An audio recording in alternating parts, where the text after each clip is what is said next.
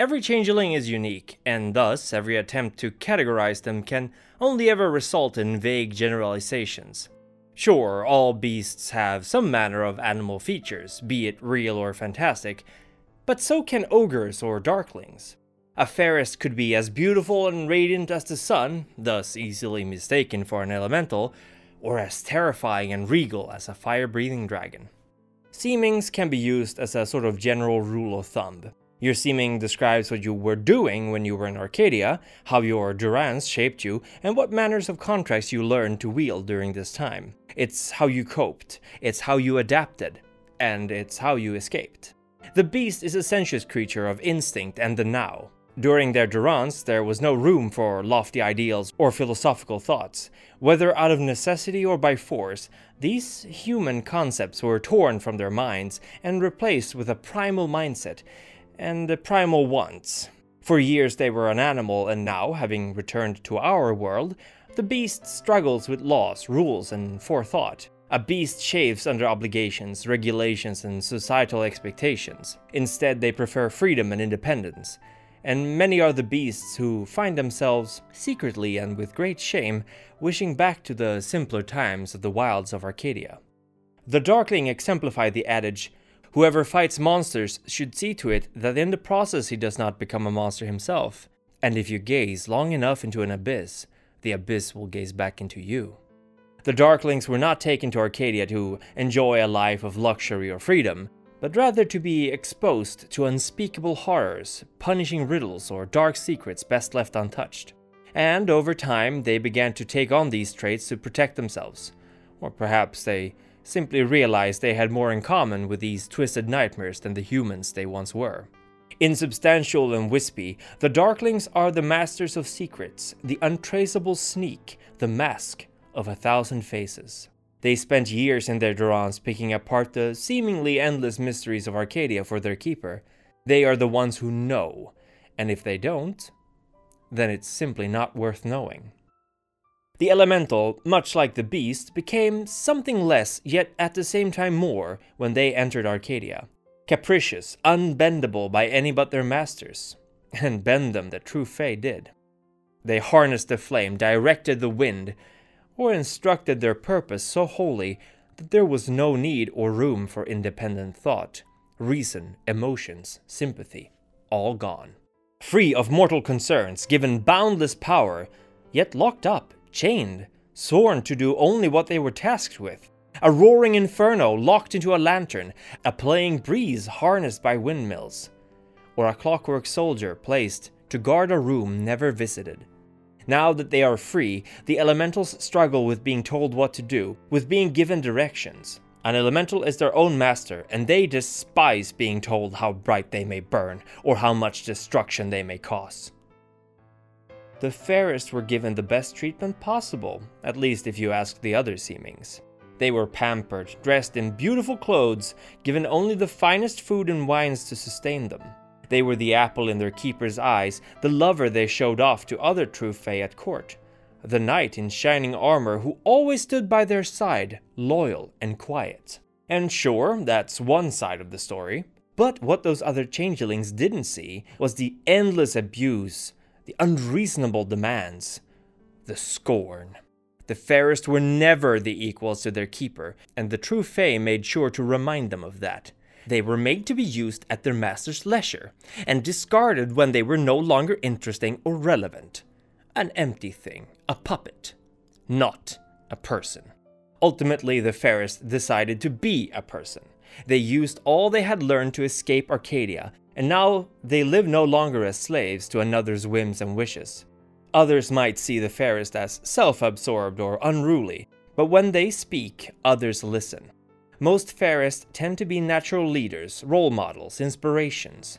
It's as if all that which was kept under lid now explodes out of them. Suddenly they are in charge, and they'll be damned before they hurt or exploit their new friends like their own keepers did. They say that what doesn't kill you makes you stronger, and the ogres proved that. Twisted into a gruesome monster, the ogre grew ever stronger, ever more cruel, with every lash of their keeper's whip. Theirs was not the role of a shining knight or a crusader, but rather the thing in the cellar, the troll under the bridge, the gristle grinder who ate the flesh of the unwary children who angered their masters.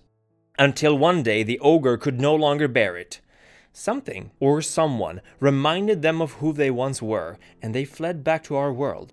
Using their massive strength and tremendous endurance, they tore a path through the hedge, letting nothing stop them until they once more stood on asphalt between streetlights. The ogre has trouble fitting in in a world where societal niceties mean that the strongest don't always make the rules. They can't help but impose themselves on others, but their conscience weigh heavily on their mind, the pain they inflicted etched forever into their hearts. The wizened are the fixers, the tinkerers, the engineers. Whether it be keeping the garden pristine and perfect, or to bring the dead soldiers of their keepers back to life through experimental science or just plain old magic, there is always a wizened there to make sure it is done.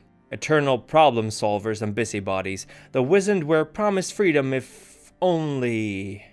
And the if only even though it seemed easy enough in the beginning, only grew more and more complex as their keeper ensured that the laws of reason and logic never got in the way of them keeping their prized mechanic around for another couple of years. With so many stipulations and hidden truths, the wizard grew distrustful and cynical, realizing quickly that they were never going to be let free. They learned to spot unwelcome surprises, learned to predict mood swings and changes that would hinder their work. And then one day, they saw the opening, and without stopping to think, they broke free and miraculously made it through the hedge.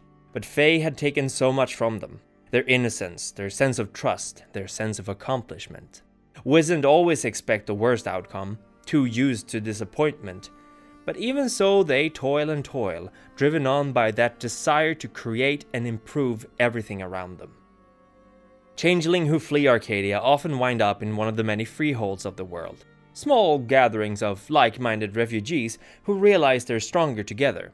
These freeholds, in turn, are ruled by different courts, the most common ones, at least in the US, being the courts of seasons.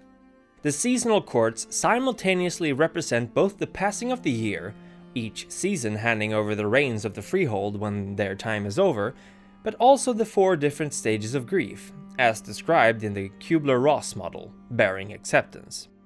Spring is the season of denial. Finally free from the yoke of tyranny, these changelings celebrate life and desire, refusing to be defined by the scars of their durance. Just as how life triumphs over the cold of winter, so too does the antler crown deny the power their keepers have over them. They are free to enjoy life on their terms, no longer defined by what the true Fae wishes. Summer is the time of wrath, anger directed both at their kidnappers but also themselves. The changeling who belonged to the Iron Spear wastes no time preparing for the inevitable return of the others. They train with weapons, they send out scouting parties, they harden themselves against trickery and weakness. They do everything in their power to ensure that when the true Fae come again, they will never be able to hurt them. As autumn comes, so too do the days grow darker, and fear takes root in every changeling's heart. And by embracing their fey nature, by truly understanding it, the changeling of the leaden mirror seek to bargain with the weird to gain more understanding of what it is they truly fear. Changeling of the autumn court are scholars, wizards, and assassins, preparing for any eventuality and educating their fellow changeling in how to best fight their enemy. And finally, winter is the season of sorrow, of depression. You can't get the years taken from you back, you can't become human again, and you can't stop the Fae from sending their huntsmen after you. The silent arrow knows it's best to just hide and remember. Remember the pain, remember the loss, and the humility. Don't ever forget what you lost, because then you will forget what was done to you, and then they may catch you unaware again. Find strength in it. But do not succumb to inaction or ennui, because soon spring will come, and with it, life anew.